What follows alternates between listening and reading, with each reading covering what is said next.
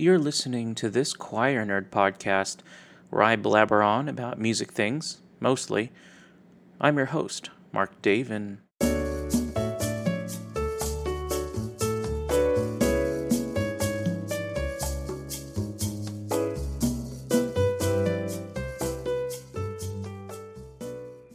Hello, hello.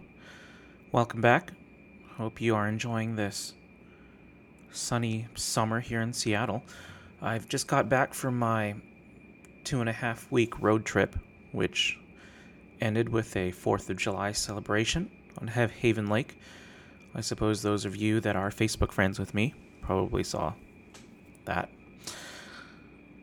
Over my vacation, uh, our epic long road trip to New Orleans and back, I had a lot of time to be bored in the car, so I tried to amuse myself by editing the last podcast with Gus Denhard from the Early Music Guild. We had a great conversation about the Early Music Guild, its beginnings, and what they're up to these days, and the future of early music.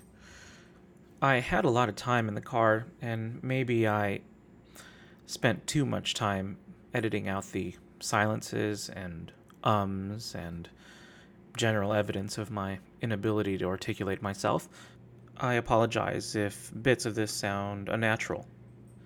But the information is good. And I think anyone who is involved with early music, or if you're an audience member, should give it a listen.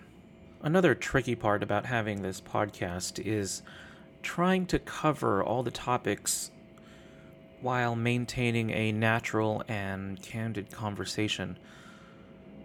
I hope this gets easier with time, but uh, maybe next time I'll just try freestyling it. Okay, so without further ado, I bring you Gus Denhard.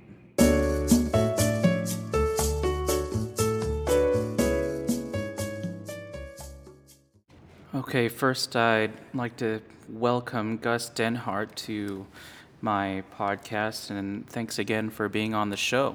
Uh, it's great to be here. I bet most of the people listening will already know of you, well, because of your great hair and uh, your and work. parkour abilities. And, and parkour abilities.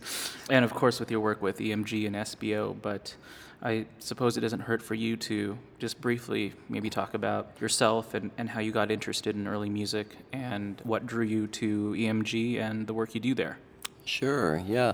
Well, I've been at EMG for 16 years, I guess now. Wow. So, the uh, year 2000, I came out here. And at that time, I was in Bloomington, Indiana. I had finished my uh, coursework for the doctoral program there. I was looking for academic jobs, and I was finding really nothing that I was qualified for. and I guess that's not necessarily a new story. But I was so enamored of the field, I was very interested in working in the field in any area that presented itself, and the job for the Early Music Guild came up in the early summer of 2000. Wow, so the Early Music Guild had been existing for a while beforehand? Very much so. So 1977 goes back a very long way, and predating the Early Music Guild, there were societies in town already here I believe, for both recorder and viola da gamba.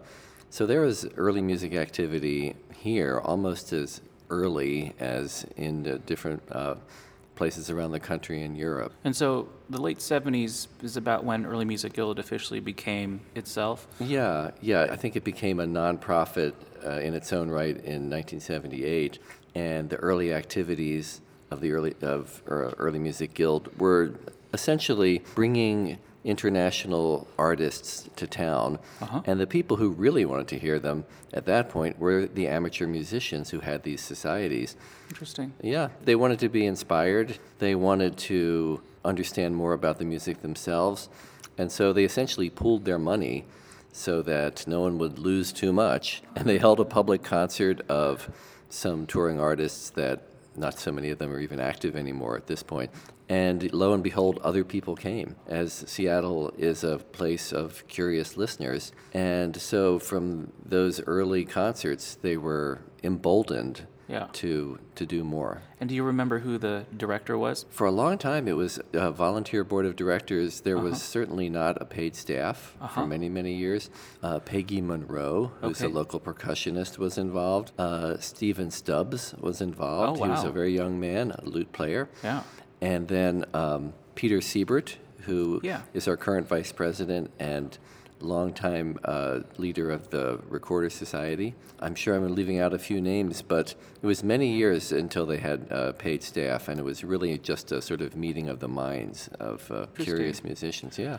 Great. And so you came in about 2000, you said, and what was their title? It was going to be executive director, Uh-huh. which is the role still. And I think I was maybe the third executive director at that point. The person before me who had the longest tenure was Maria Coldwell, Okay. and she really established the organization, Nice. uh, got grants uh, from different sources, and pulled things together. they, they did a national search, it sounds like. They did a national search, and at the time when I came in, I had lots of musical experience, but I had very little business experience or the the management financial skills that someone would need. I learned a bit along the way. I made a few mistakes, and I had some wonderful volunteer board members who came in to the office and helped me do a little bit of catch up. I don't see you doing this as much, but you play the lute. I do, yeah. Did you start off playing more of the lute during your time starting off with EMG? Actually, no. I attended Peabody Conservatory in the late 70s as a tuba major, and I was a As a busy tuba major. Yeah. and so, you know, I got, uh, like a lot of people, I was inspired by the late Romantic composers, Bruckner and Mahler Yeah. and Strauss. At Peabody, uh, you had to have a minor instrument, and it had to be an instrument that could play more than one note at a time. Huh, okay. And so, of course, we were all steered toward piano. Okay. But I was really, you know, not a, not in a good relationship with the piano. you and me both. yeah.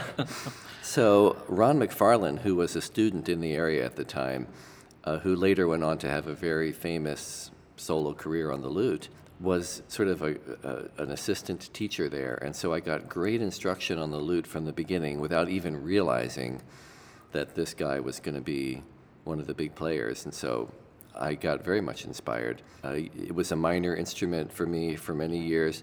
Then I moved to Chicago to study tuba with Arnold Jacobs, who was at that time with the Chicago Symphony. And I brought my lute along, didn't play it all that much for years, um, and was a, a freelance uh, tuba player in Chicago.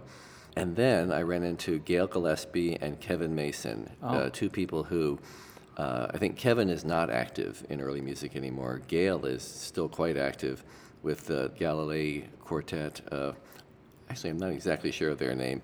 It's a lute quartet Sure. based in Chicago. Sure. And I got very much inspired again. Some years later, moved to Bloomington, Indiana, to study with Thomas Binkley, and then I was I was sort of hooked. I was sort of hooked on what had been my hobby. Yeah. Became instead You always wonder what life path takes someone to the lute. Back to tuba? Are you um, playing any tuba these days? Well, you know, after years of selling all my tubas, I had a huge collection of fabulous instruments. Just recently, I picked up an E flat tuba, and in the evenings, I play very out of tune by myself in the basement. and it's, I think this is sort of my second childhood. You know, I'm not going to buy a sports car, so I've got this E flat tuba. That's great.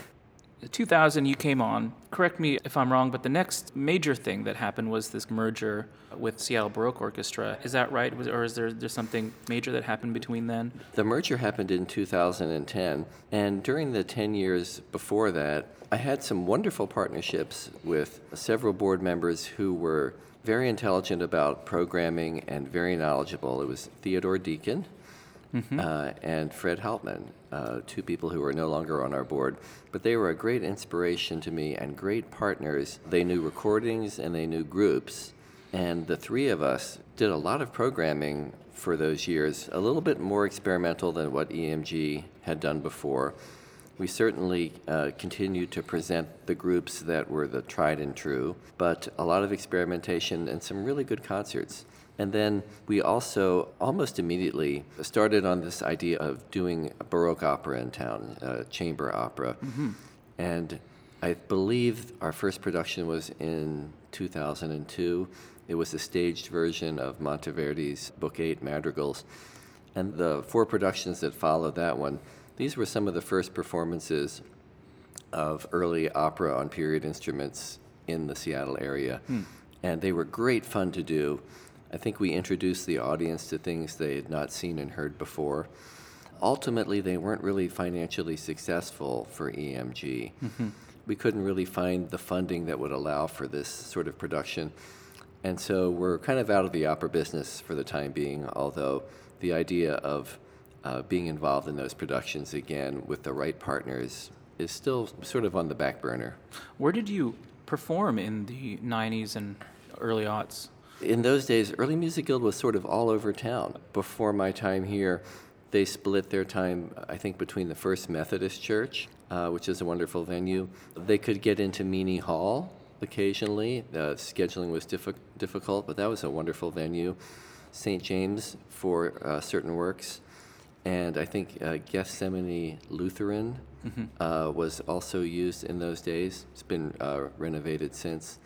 So it was a little bit of a homeless organization, and I think sometimes the board members would pick a venue based on the kind of music that was being done, which Yeah. was a very creative idea.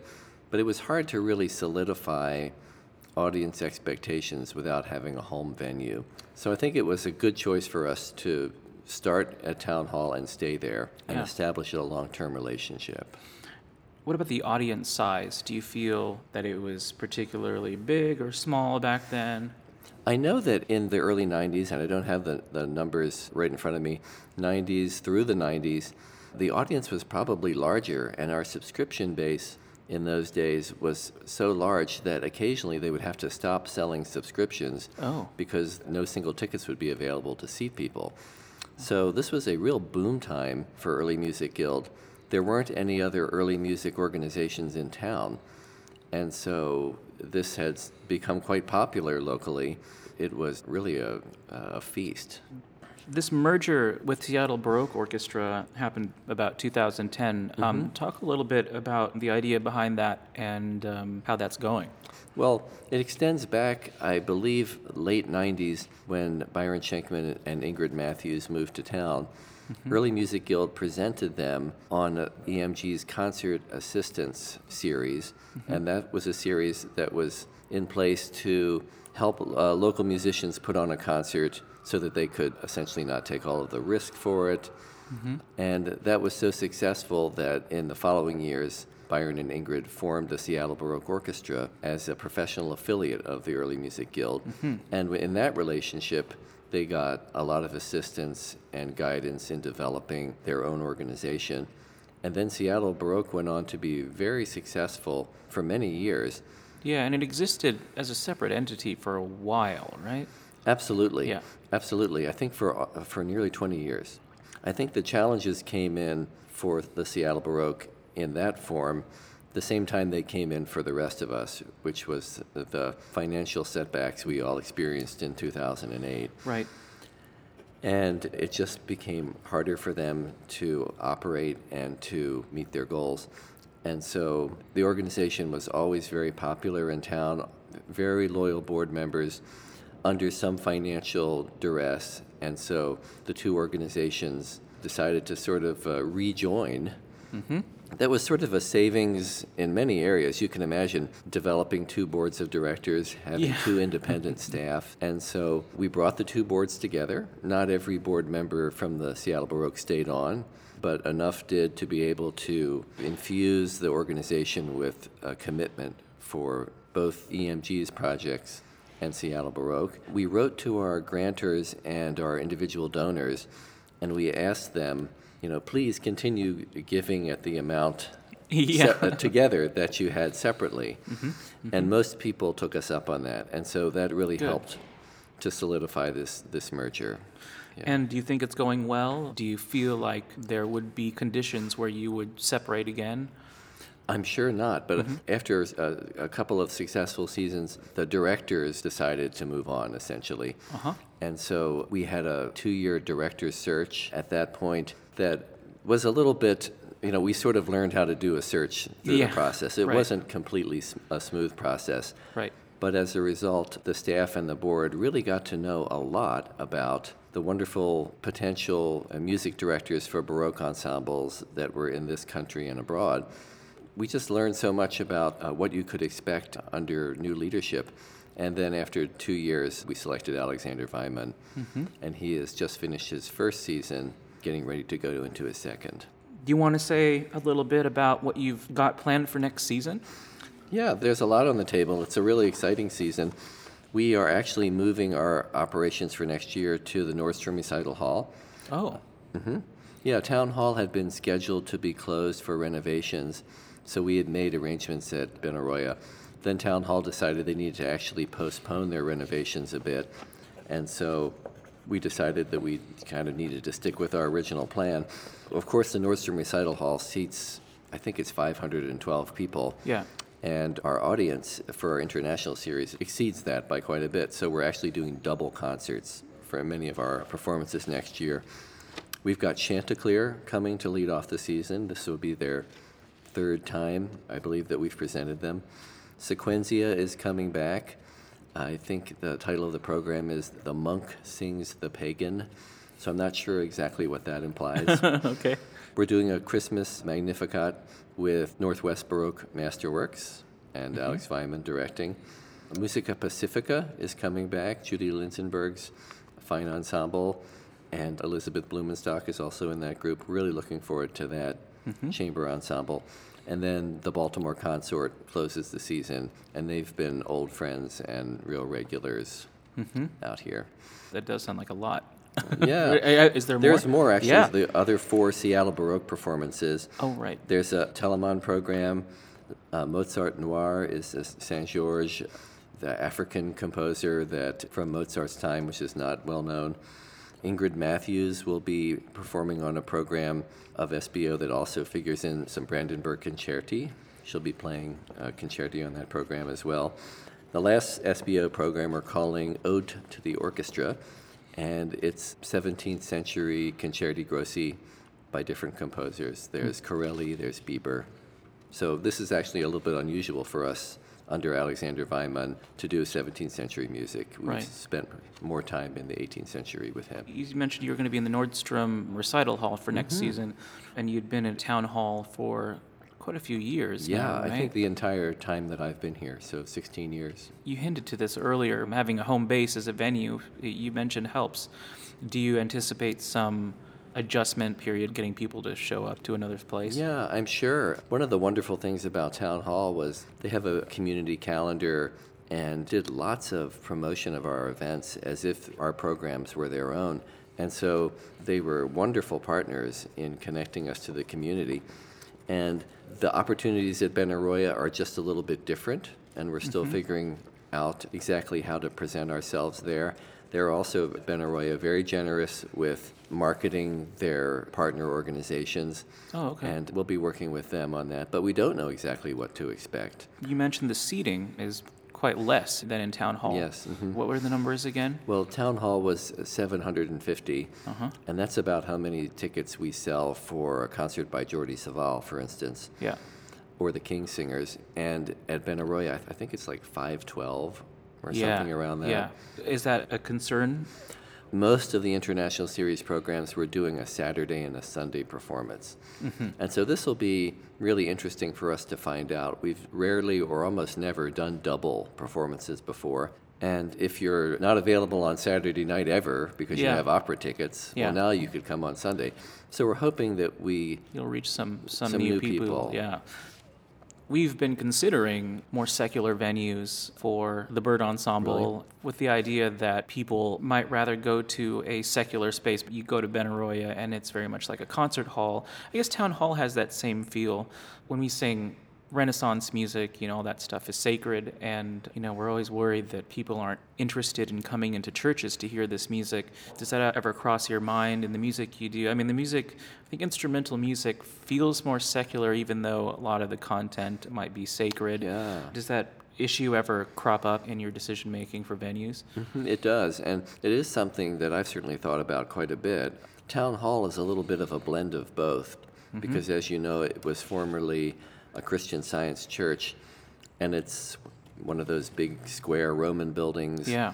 with a dome. And so it implies a church, Mm-hmm, but then everything about the building and the way it operates is a community art space. Right. So it's a kind of a good blend of things. Yeah, that's true. When we go to church venues on a somewhat regular basis, we pick St. James Cathedral. Right. And we do hope to be back at St. James in the future. But at least under the former music director there, Jim Savage, it was requested that the music have a spiritual content and sometimes even a uh, fitting into the church calendar. Right. So I think that venue is an excellent place for us to do Renaissance polyphony or other music where there's a large delay time in the way the music echoes and sounds. So we've had some wonderful concerts there. Yeah, especially if you are anticipating a pretty large audience. St. James seems like it could hold a million people Yeah, in there, I think. Yeah. I think I've been told it will fit a thousand people, but unfortunately we've never gotten to, to try that out. I was there for a Stile Antico concert and it was pretty packed. Have you filled it out more than that? It seems like most of our December programs that we've done in St. James, we pick up a substantial audience almost no matter who the performing ensemble is. And people are just ready to go to concerts in December and they love that space. and that's why there are a million concerts in December also. um, exactly. How are things going generally right now for EMG and SBO? You probably just wrapped up your season. How are things looking, you know, moving ahead into next season? We had a fabulous season. We sold many more tickets than what we had budgeted for. And the real surprise to us was the Seattle Baroque Orchestra was very popular. And we had experienced a bit of a dip with it during our search period. Uh-huh. And I think I can attest to the fact that two years is probably too long For us, to for, do a for director's search. Yeah. But people were very curious to see Seattle Baroque under new leadership, and so many old SBO subscribers came back, and lots of other people came out, and so we're hoping we can carry that forward into next year at Benaroya Hall. So, yes, we had a fabulous year and a lot of energy throughout the season. Do you feel like your audience prefers a particular era of early music? It's really interesting. We seem to have several audiences that coexist, and while many people buy all nine of the performances, when they do that, they get medieval, Renaissance, and Baroque music. We notice that for certain medieval programming or Renaissance polyphony, that's another example, there's a whole group that comes out to hear that and only that. Interesting. Uh, some people are very focused around particular performers, like Jordi Savall. Uh-huh. If I go back and look at ticketing records, there are people who have only come to Jordi Savall, and they've been doing that for 20 years. Right. Wow. And so there's a little bit of bifurcation, I guess you could say, uh-huh. among the audiences. Although we do have a substantial number of people who want to attend everything. Those people, I think they love the idea behind early music this idea that it's a thoughtful approach, historically referenced approach to performance, and they appreciate the planning and the intellect behind the performance, and they're just attracted to that. Do you feel like people go to see a group mostly because of the music they're performing or because of the actual group and its own merits and success? Yeah, I think that's a really tough question. Definitely for some artists, they're coming to hear the artist. Mm-hmm. But composers like Bach and Telemann and Handel, Yeah, I'm people know those people. They know them, and I'm not sure that they notice who's performing them. I, certainly many do. Yeah. But they're very much attracted. As you know, Vivaldi is another Baroque composer that gets Yeah. a lot of attention. Yeah. I think in Seattle we've also developed an appreciation for Hildegard of Bingen Uh-huh. uh, due to all the work of the medieval women's choir Yeah. over the years. So Seattle's an interesting audience. The medieval part of your menu, who's performing that music? This is somewhat of a burning question for us. There's seemingly less activity in new groups doing Renaissance and medieval music in the U.S. Sequentia is coming next year from Europe, and that is a group that has been with us for a very long time. But Anonymous 4, which was the most popular medieval ensemble that I think EMG has ever presented, they performed their last concert last year. Uh huh.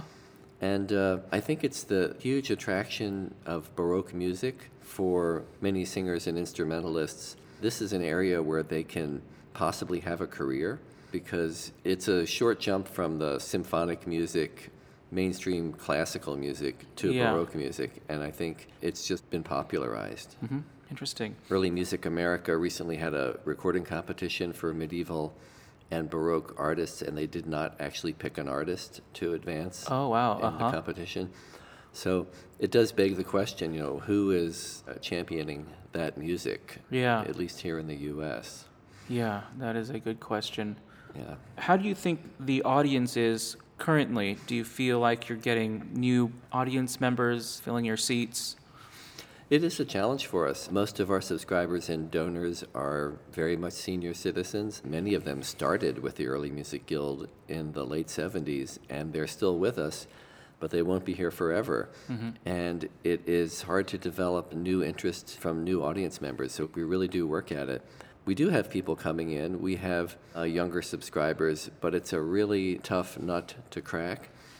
And I think it is probably endemic of our whole field that there's some uh, reevaluation going on right now. Oh, wh- what, what, what do you mean? The way I think of it is this movement started in the 60s and 70s, Uh-huh. and so much exploration was done. And the focus had been at that time, of course, very much Western music, Western classical music. Mm-hmm. A whole repertoire of music was brought to the forefront for people. Mm-hmm. And we're in a period now, it feels like, where in some ways there's less exploration being done. There's wonderful performances being done. Right.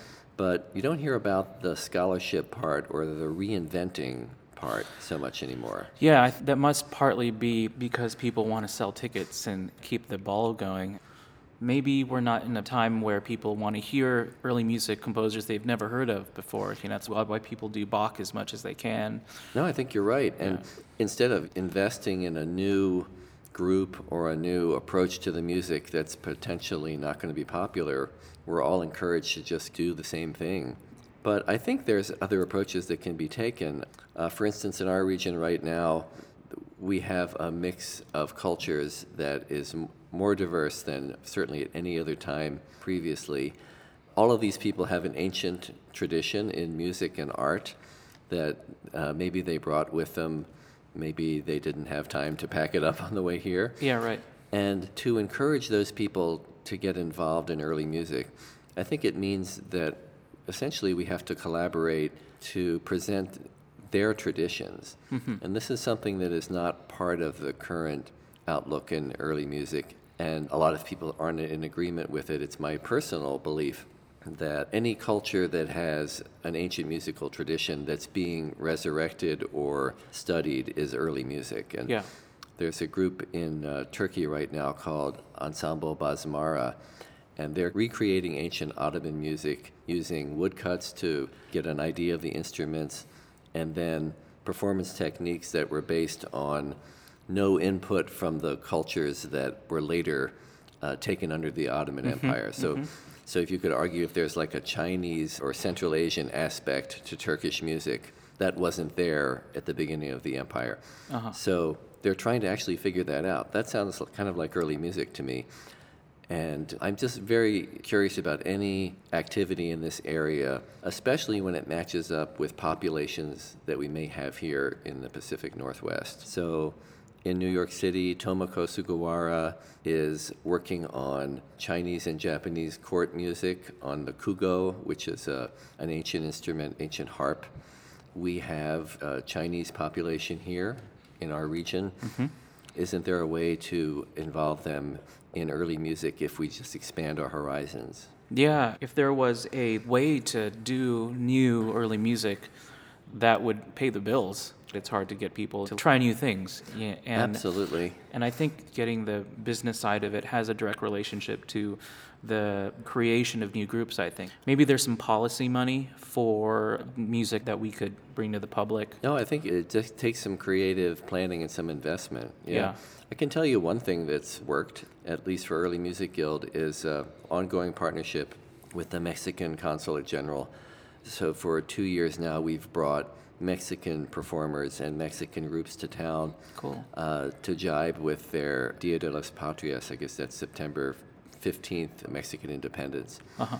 And here's an example of definitely early music. We've got the Spanish influence in Mexico, and we've seen these kinds of concerts done before on our stage. What's interesting is if we present sort of a new world concert, Latino influence concert in town hall without any preparation, then we don't get Latino audience members. Mm-hmm. If we collaborate with the Mexican consulate and La Sala and some of the other people in town who are promoting Latino music and culture, and if we allow them voice in the group that's coming, then everybody comes to the concert. Yeah. And so I think it's partnerships. It's an interesting angle to the new audience question. Sounds like you're, in a nutshell, saying we should do new music that isn't being done that might have a cultural connection. I wonder about groups that are already focused, for example, the Byrd Ensemble. How do you think groups like that should go about? Yeah, I, certainly understand what you're thinking of. I mean, a few possibilities come to mind. Is there a choir in Mexico or some point south that is doing the same repertoire that you are, uh-huh. and could you bring them up and split a concert? Mm-hmm.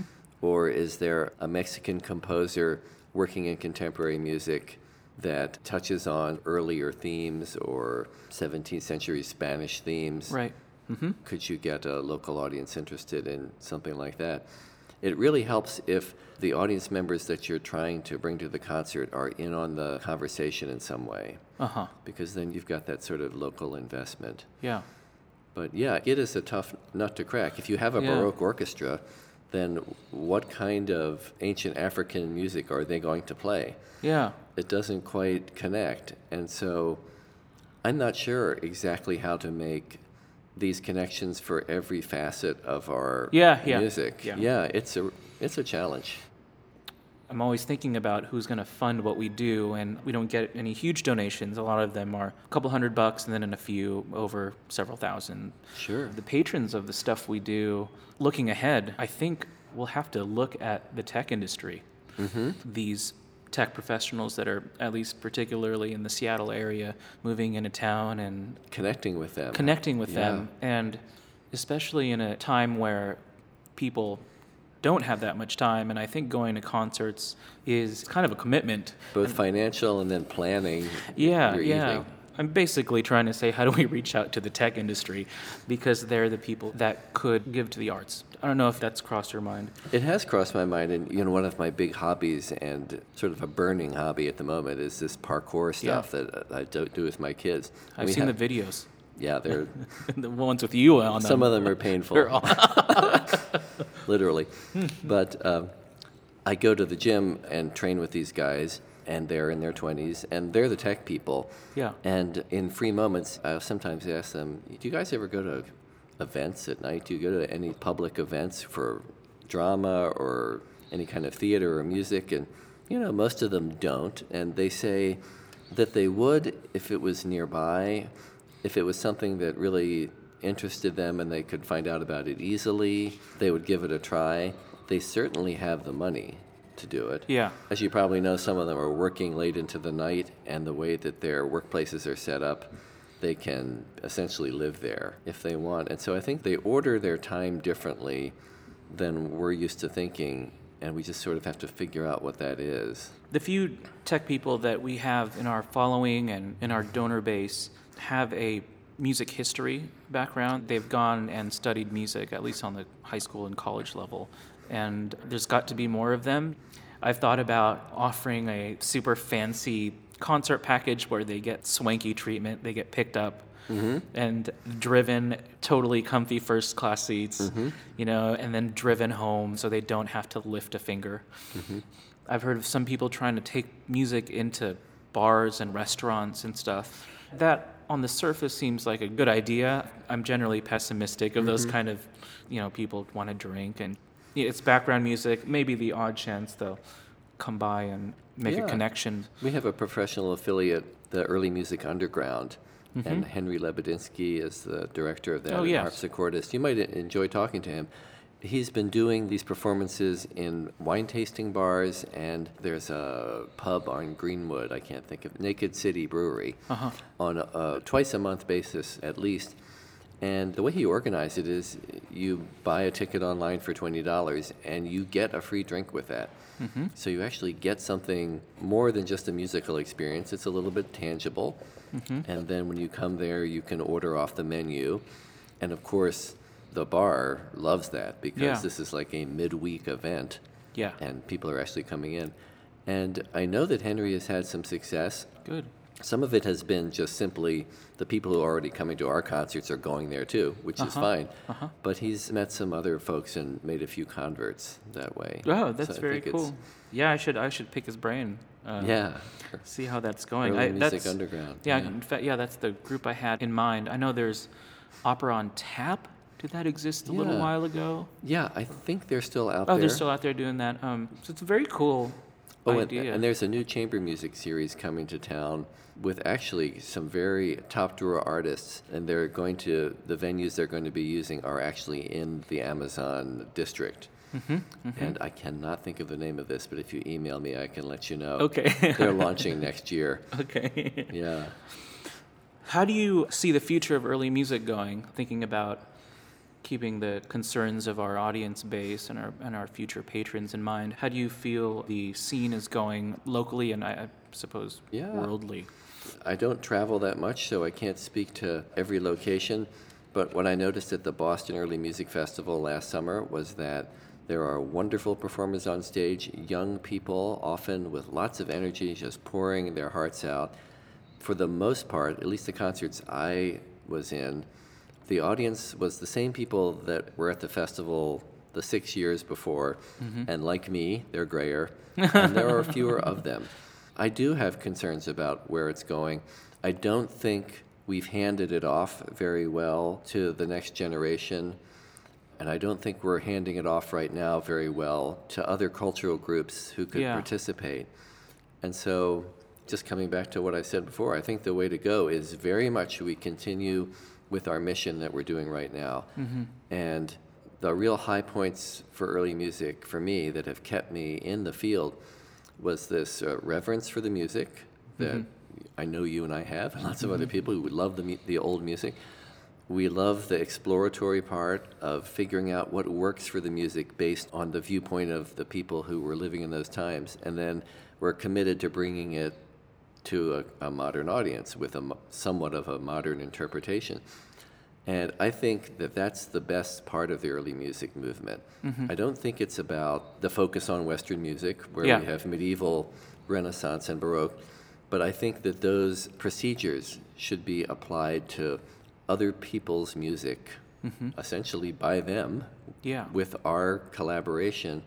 And what can we do to build appreciation for ancient music traditions that we're less familiar with? Yeah. So I think we really have to go in that direction. Mm-hmm, mm-hmm. You'd mentioned a concern about not as many Renaissance and medieval groups, at least compared to Baroque groups, forming. Do you have an idea of why that is? I look at the wonderful Juilliard program uh, for early music that's maybe it's been functioning for three years now. I believe it is all Baroque. And the people who have come in to direct it, Monica Huggett, William Christie, occasionally Jordi Savall, I think they've all done essentially Baroque instrumental programs. And so here you have the highest institution for classical music in the country, and they're definitely focusing on Baroque. So I just imagine that young people who are coming up with enthusiasm for historical music are going to aspire to that, mm-hmm. perhaps first. I certainly remember in the early 90s when I was a doctoral student at Bloomington, Indiana at the Early Music Institute, there was still great attention being paid to medieval music because of Thomas Binkley and coming up with really probing questions about how to perform the music and then letting us experiment. But at the same time, Stanley Ritchie's Baroque Orchestra was attracting wonderful violinists from the mainstream conservatory program from the music school in Bloomington. And so all these high powered string players are coming in to do Baroque. And we, the rest of us who were just fascinated by this other music, were a much smaller group, even at that time. And when I hear about new early music programs springing up at the university level, it seems like it's mostly Baroque. I think Ross Duffin's program that he founded at Case Western is an exception to that. He's a wonderful scholar of earlier music. But the program in Texas that Lyle Nordstrom began, mostly Baroque activity. Maybe Peabody was an exception. Mark Cudek was there. He has a wonderful Peabody Renaissance ensemble. Uh huh. But I really think that's just where we're pointing people. It's interesting to look into what our education is giving us at the moment, which apparently is not so much Renaissance and medieval music. I had not considered that for myself because I think both me and Doug Fullington's case, we You just live there. we just we just went there directly. There was Yeah. no exposure to this stuff on the college level. It was simply by doing it is what inspired was there a I- church connection? me to do it. Um, no, not really. Not really? Mhm. I sang in the Compline Choir early 2000s and then had just finished singing with the Northwest Choirs, grew up in that organization and wanted to keep singing. And so me and friends started singing together. Mm-hmm. And it was sort of out of singing, I grew interest in forming this group. Which has been going for how many years now? About a little over 10, I think. Wow. Mhm. Feels like we just started that thing not that long ago. Do you think there's a good connection between what you're doing and this very popular tradition of choir societies in Seattle? Like we have, I can't even count them. We have wonderful amateur choir societies. Do you guys sort of connect with them as audiences? You're talking about groups like Choral Arts and Opus 7. Like, do our audiences intermingle in a sense? Um, I think so. We did a survey last year, maybe it was the year before. We handed out a survey during our Christmas concert to get a better idea of who our audience was. And if I'm remembering correctly, the main point I took out of it was that they all attend multiple choral concerts. So I think our audience is familiar with these other groups mm-hmm. too. I go to some concerts. I don't know how many of the Byrd Ensemble singers sort of actively go to other yeah. choral concerts. I think I see a lot of familiar singers mm. at our concerts, mm-hmm, but mm-hmm. I think there is a connection, at least on the audience level. I would hope that that's a connection that would sort of nurture your music and that of other professional choirs. I think it's a wonderful thing that some urban areas have these very sociable choir societies where people sort of build their friendships and their personal satisfaction as musicians Yeah. around these organizations. Yeah, yeah. Yeah. I think a huge part going forward, thinking about the future of what we do, is figuring out how to create more employment for musicians. I bet this is different in the instrumental scene, but in the choral scene, having a paid Yeah. singer is very uncommon. This is a problem that I'm facing at the moment when we're planning out out of town concerts, some mini tours. Our singers don't have enough vacation time to come and do those gigs, and I see it as a huge problem in the in the choral singing world. How do you feel it's going in the instrumental? Well, I think it's still very much challenged. When I was playing more professionally on the lute, I was getting paid more than the people are getting paid now Oh. to come in and do a week of work with the Seattle Baroque or, or uh, comparative Baroque orchestra. The pay is not going up. Yeah, And yet, the cost of living anywhere in the U.S. now is astronomical. I think in Seattle we have a real problem with people who are creating our art not being able to live within the city limits. And I have one good colleague who's making his living playing music, and he's moved like four times in the past five years, you know, just chasing the affordable rent. yeah, And so, yeah, it's a huge challenge, and we're not really showing much forethought about it. uh huh. I very much like this idea that there's conversation at City Hall about affordable housing, and occasionally this sort of live workspace for artists comes up. I know there's a new place in the, the sort of the Cal Anderson Park area that is a live work building for the arts, but we need so much of that. We need so much more of it. So you feel like the opportunities for professional instrumental employment has kind of leveled out in the past decade or so? Yeah, I'd, I'd want to talk to somebody who's really trying to do this seriously for a living. But mm-hmm. yes, I think it has. And I think people are making uh, other decisions. They're pursuing other careers, or in some cases, you know, I suppose in some ways, like the good thing about a gig economy, I guess they call it now, mm-hmm. where you drive Uber or you do some other work that you can control your working conditions. Yeah. Is maybe ideal for musicians, but I think in either case they're being faced with creating a double life. Yeah. A life in their art and then whatever else it takes to subsist. Yeah, I mean, in the singing world, I don't know anyone who, at least on the ensemble singing side, has a full time job doing that. Mm-hmm. Um, the opera world is different. If you're an opera star, you won't have any trouble yeah. uh, making money, getting gigs, though that's a pretty rare situation. I'd love to know the percentage of people that go into college wanting to become big opera stars and then yeah. how many of them actually end up making a living that way. Lately, I've been in contact with more and more singers. I did a gig with Early Music Vancouver and talked to several singers from there who are interested in coming to Seattle because they have in their minds that there's a lot of work here. And well, there is some ensemble singing work here hopefully enough for them to stick around because it's great having all that talent around to, yeah, to choose you sort of feed off of it too, just the energy. Yeah. If someone calls the office and asks about opportunities in Seattle, I definitely give them the full story. Yeah, that's good.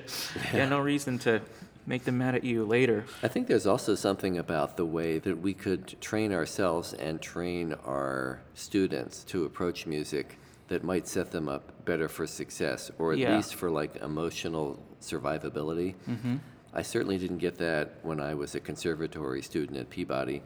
No one ever talked about what you were going to do when you got out because you were, of course, going to be successful, just you know, like your yeah. teacher was. In that time, there was no such thing as a music management class or, you know, music yeah. entrepreneurs. I think that's really important to consider those things early in your career. And then also, if you're a person with wide interests in music and you're entering a course of study in music, can you pursue some of the wider options in front of you in terms of musical styles mm-hmm. so that you can be a flexible, hireable person?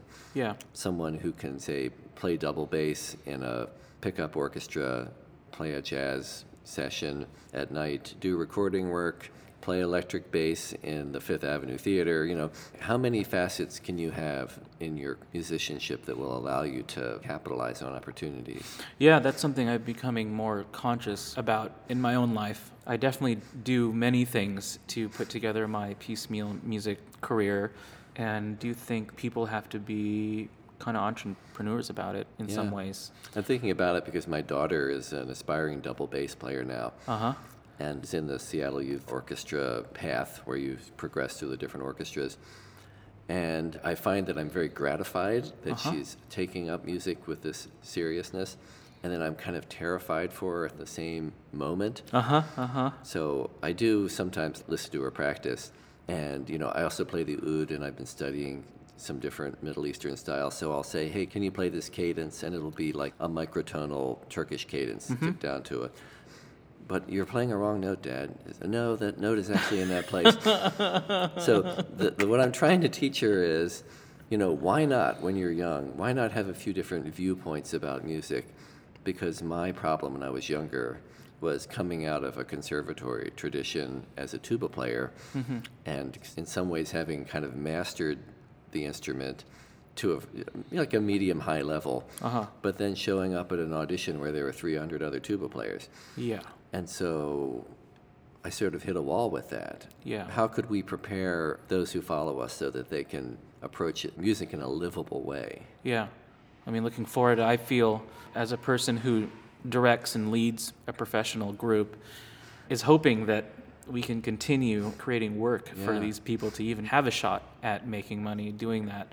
And you're doing that with your like it's not a student ensemble. Like how would you describe the Oh, Vox sec- 16. Yeah. Mm-hmm it's really for anyone that wants to audition, but it is an opportunity for singers who feel like they want to try something a little harder, maybe they're not quite ready for the professional environment.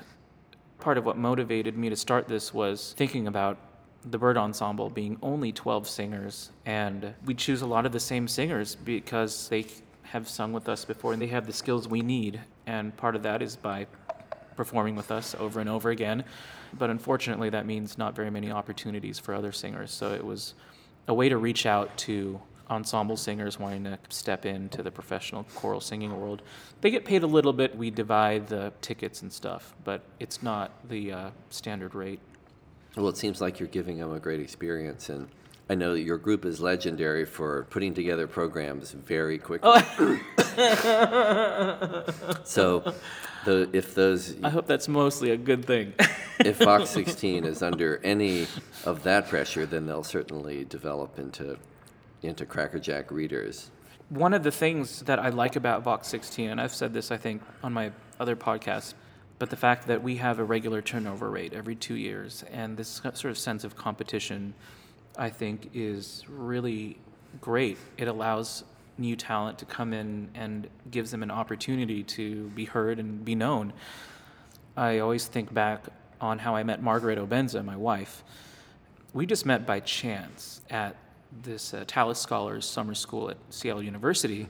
She has one of the most fantastic soprano voices I've ever heard, and there is no way I can imagine that I'd run into her if I hadn't been at that course. Yeah, You know, there's nothing like this. where people get together who have those talents. Yeah, there are people that have really good voices, but haven't read enough or haven't performed enough to polish up their musicianship skills. I believe that 80%, 70 or 80% of how good a voice you have is God given. It's just what you're, you know, what Yeah. you're born natural talent.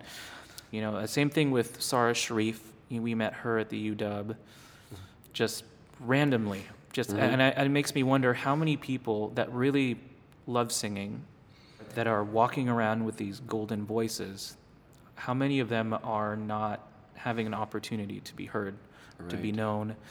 Um, and then having put the sort of pressure on them that they would need to develop the Yeah. practical part. Yeah. Yeah. And Vox 16 I see as a way of both finding those people out and having those people find us. So Yeah, it sounds like a great idea.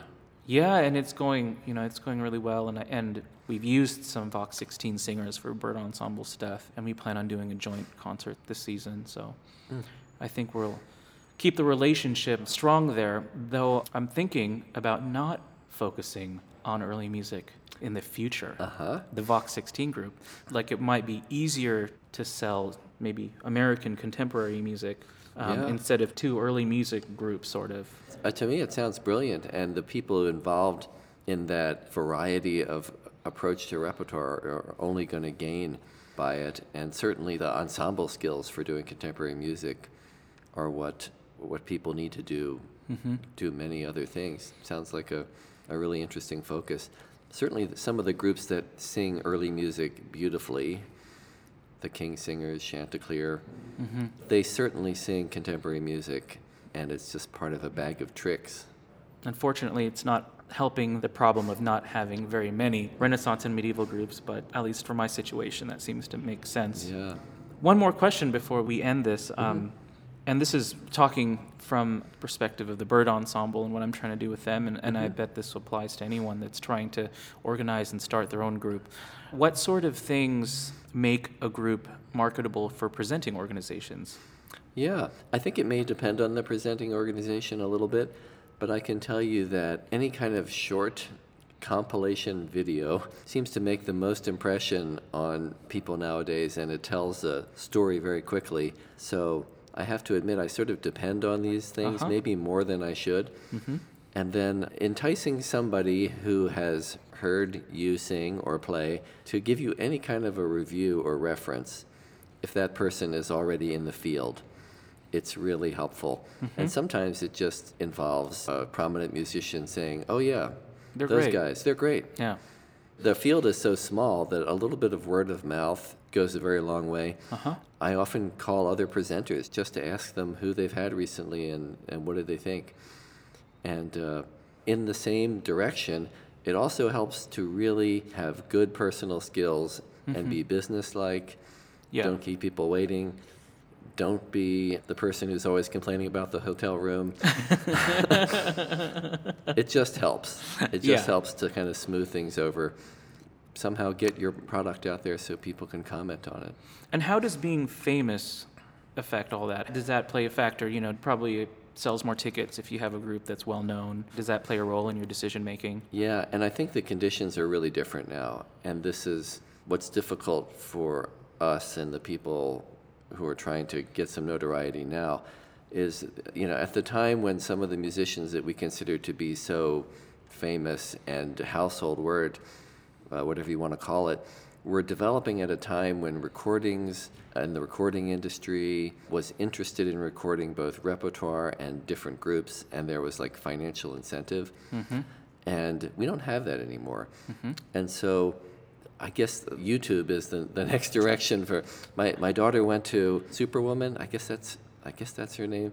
Um, YouTube personality, and she, you know she watched her show on YouTube these episodes for months and months, and then they all gathered at the Moore Theater for this national tour, Okay. and it was it was just completely crammed with twelve year old girls screaming their heads off, and so uh-huh. maybe there's avenues that we don't think of for early music.